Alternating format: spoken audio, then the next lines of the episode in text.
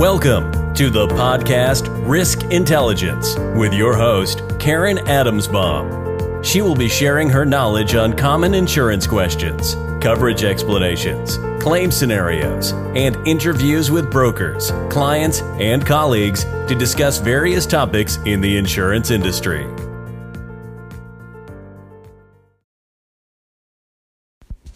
Hi, everyone. Welcome to my podcast called Risk Intelligence. And today I wanted to talk about options. Options in today's society is very, very, very important. And our audience is always looking for an alternative. I mean, think about it. When you go to the store, whether you're purchasing shoes, a refrigerator, or anything, you want to see options. And it's really important for both the buyer and the seller to provide options because if you don't, both sides are actually missing out.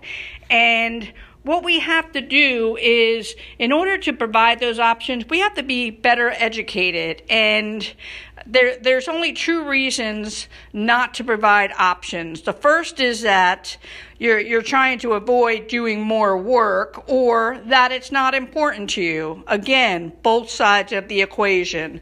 So, no matter the industry or the product, options should always be explored.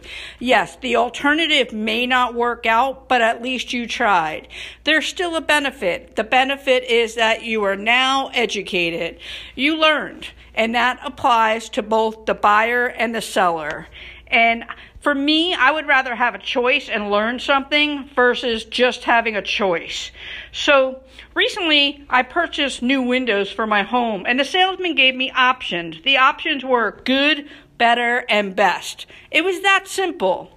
So, again, there's times when options are not available due to the circumstances, and that's okay. Not all situations turn out to be perfect, but the end result is still that both sides are more educated than when they started with the engagement.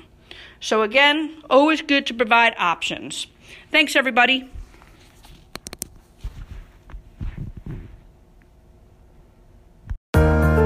Thanks for listening to the podcast Risk Intelligence.